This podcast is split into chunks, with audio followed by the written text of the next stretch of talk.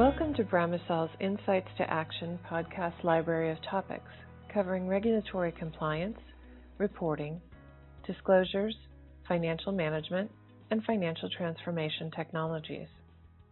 Bramasol is the leader in SAP based finance solutions and a co innovator with SAP on developing and deploying purpose built compliance capabilities.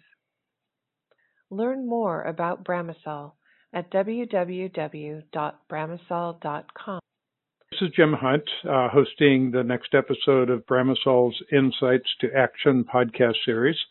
Today, we're once again focused on the Treasury area, and we're lucky to have Paul Miller, who is SAP Treasury Solution Architect at Bramisol.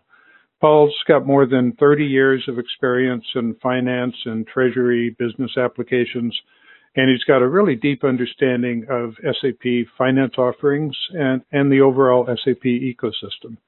So, welcome, Paul. It's good to have you. Well, thanks, Jim. Thanks for having me. Okay, and uh, what we're going to do today is we're going to focus specifically on um, in-house uh, cash management and on how SAP in-house cash solutions can essentially help in a number of areas like uh, managing the number of bank accounts, streamlining the cash flows, especially within a group or a company. So, uh, and Paul's going to take us deep and uh, we're going to talk about in-house cash management and then we're going to come back up and talk specifically about SAP apps. So maybe to kick it off, um, Paul, how would you define in-house cash management? Well, in-house cash is a tool that enables Treasury to act as an internal bank. And uh, most treasuries do this anyway. Um, back in the day when I was sitting in the treasurer's desk, we were part of a multinational organization, and we considered ourselves the internal bank for, for the organization. So all of our subsidiaries could focus on their day-to-day businesses where we could centralize uh, the various treasury activities, whether it related to cash management, specifically in-house cash in the areas of processing payments centrally and processing collections centrally, but also to more efficiently manage our cash flows and pools by currency, uh, not only by region, but also globally. So in-house cash is a tool that allows us to centralize our processing of payments, collections, and cash pooling. Are, there um, specific parameters or indicators within an organization that tell you that uh, in-house cash would be a good way to go? Oh, certainly. Uh, most customers will know because they may have a lack of visibility for cash. They may be uh, of their cash and their cash processing. They might not might not know their balances across the globe in the various countries and regions. Um, and they may have uh, lack of control over their processes. There may have um, there may be money that's out there that they're not aware of, that they're inefficient, that they're borrowing too much, and that they're paying too much in, in interest rates. So companies typically who want in-house cash are the ones who want to streamline their processes. They want to improve their level of automation within their ERP, and they want to start getting better data, right, and more efficiency, lower cost, et cetera. So essentially, then the benefits would be better visibility, better management, and uh, bottom line, I guess, better use of your existing cash flows.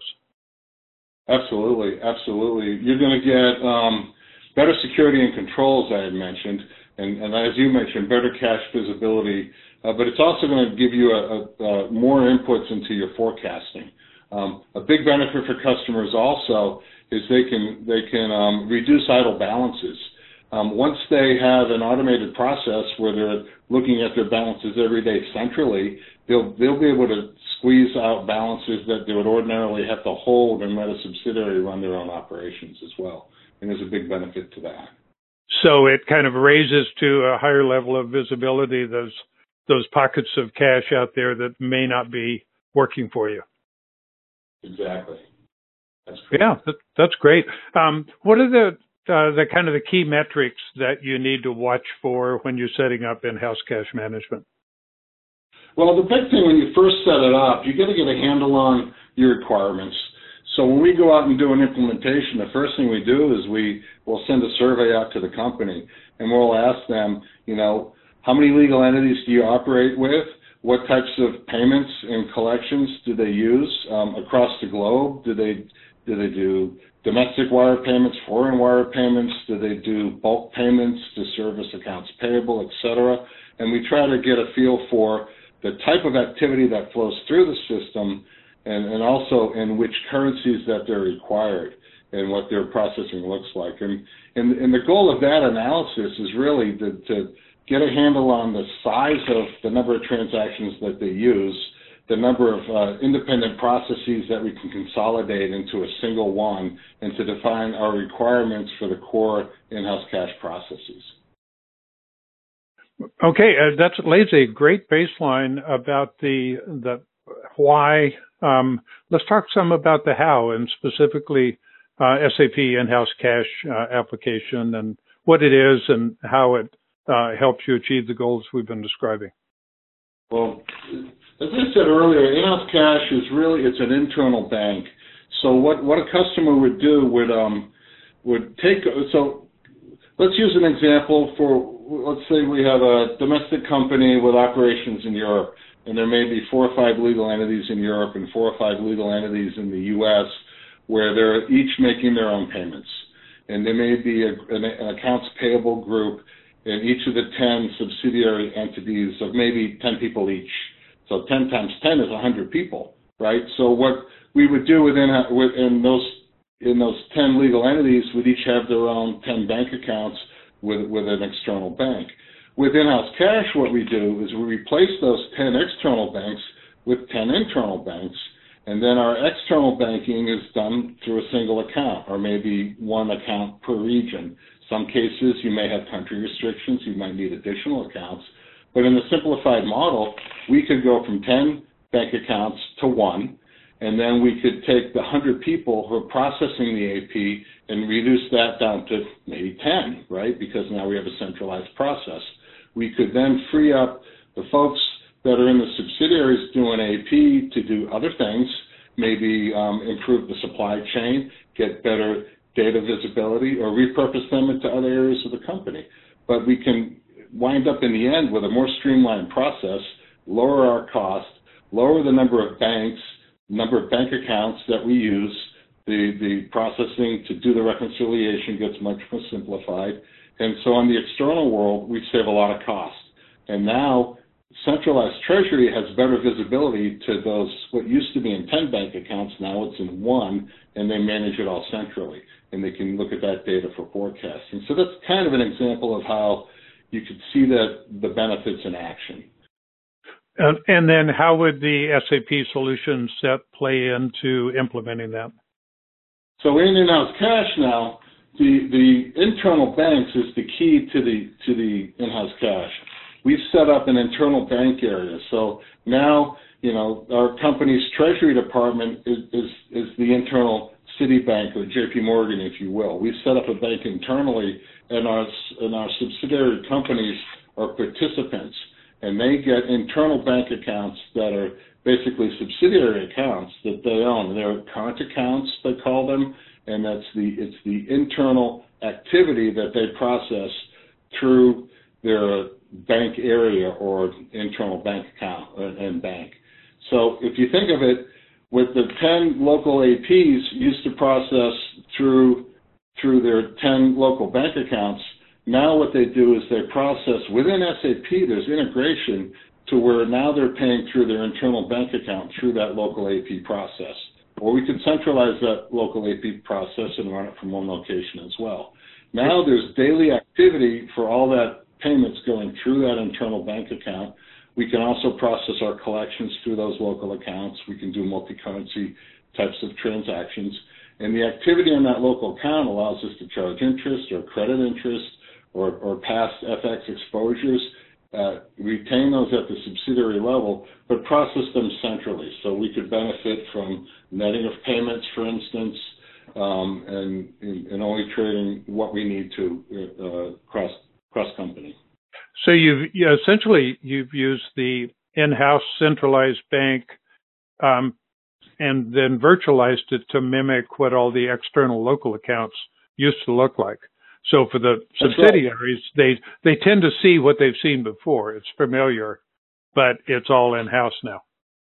It's all controlled in house, exactly. Hence the word in house. Yeah, great. Um, I'm wondering, uh, what kind of pushback uh, do you typically see in an implementation from the subsidiaries? Uh, do they get it that this would be good for them, or do they see the change as threatening? Well, the biggest the biggest challenge you put your your uh, uh, what's the word you, you you you hit it right on the head, right? You hit the nail on the head with with um, with the question because the biggest issue in in-house cash is change management. And so the first thing companies have to get their head around is what this new process is like. Do we have a shared service environment in place, or do we have to stand one up, you know, totally new from scratch? And if we do that, how do we do that? So a lot of what we do when we roll out to businesses isn't just turn on in-house cash. We have to guide them through the process and help them figure out the best way to do it using our, you know, our experience and what we've done in the past to help guide them down that path. But the so you're right. You do get pushback sometimes internally, but there are usually lots of benefits, and we can guide them through their business case and figure out their return on investment. And the subsidiaries uh, generally are glad to get the help and the assistance to move forward again, so that they can focus on other areas, um, you know, within their organization. You know, the subsidiaries want to focus on, you know, generating revenue, not necessarily, you know, the accounting function. Right, right. And once they get that it's a benefit to them, they, then they can get on board pretty quickly. Um, yes.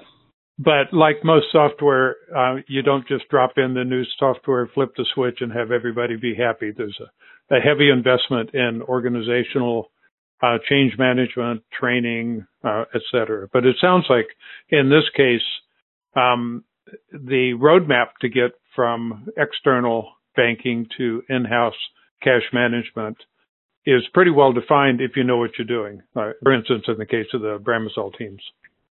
As, as far as um, from a process perspective, yes. Every, cut, but every customer is unique in terms of their footprint. You know, not not every uh, global operation is is identical, right? Where it, it depends which country you're in, what the local rules are and requirements. Um, a lot of the benefits can be realized um, as long as you get your tax and legal team to stand behind you and you make sure that you're not, you know, violating any any uh, local banking requirements, for instance. That's great. Uh, this has been a really great discussion focused on in-house cash and the the SAP um, uh, solutions available and how you would approach it. One question that always comes up um, in the SAP environment is looking toward the future because one one of the benefits that I hear from SAP customers and partners just over and over again is the the benefits of integration. That it's one big system, it's not a standalone treasury workstation or in-house cash management workstation. It's really integrated uh, intimately with the rest of your business operations. So the question always comes up is where where's it going in the future? How can I be sure that my investments uh, are future proofed? And what about S4 HANA hanging out there? So maybe if you could address the future a little bit. Yeah, well, S4 HANA is a wonderful addition, right? It puts it puts our services in the cloud. It gets us better data it gets us better accessibility to our data so we can have better reporting. As far as in-house cash is concerned, um, it hasn't been um, re-engineered for S4HANA per se, but it goes along with the changes that have already happened in accounts receivable, accounts payable, and in the general ledger. Um, the core processes um, uh, haven't had to have been re-engineered completely. So, so for instance, when we set up our, our master data internally, yeah, there'll be tiles that we can load and we can create our internal um, banks and accounts, and that's there. That's part of the S4 HANA landscape. But a lot of the core programs that enable the, the integration are robust and live in the background in the core SAP and haven't had to be re-engineered. But as time permits, I'm sure they will be, and we'll and we'll move forward.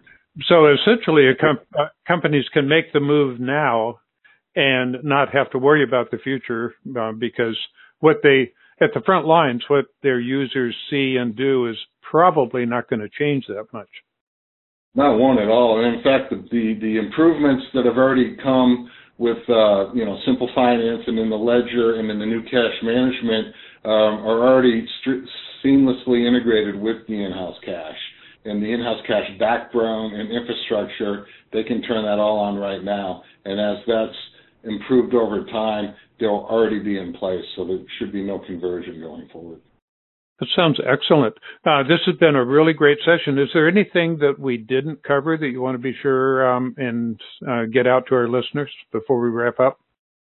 Jim, I think you did a terrific job in asking all the right questions. There's really not much that I would add that we haven't other that haven't not already covered, except that if your customers have any questions, feel free to contact us directly, and we can go into further detail with them about um, their unique requirements to enable a, an in-house cash solution in SAP. Uh, excellent. Uh, and there will be links, uh, there are links on the podcast uh, webpage and throughout the Bramasol webpage where people can uh, drill down and request assistance. Uh, Paul, this has been great. Thank you very much. And uh, look forward to talking with you more in the future about other Treasury applications. Thanks. thank you. I appreciate it, Jim. Thank you for listening to this episode of Bramasol's Insight to Action podcast series. We hope that you found it helpful. To ensure that you never miss a future episode, you can subscribe to Bramasol at iTunes or wherever you get your podcasts. For more information about Bramasol and detail on our solutions for compliance, optimization, and financial transformation, please visit www.bramasol.com or email us at info at.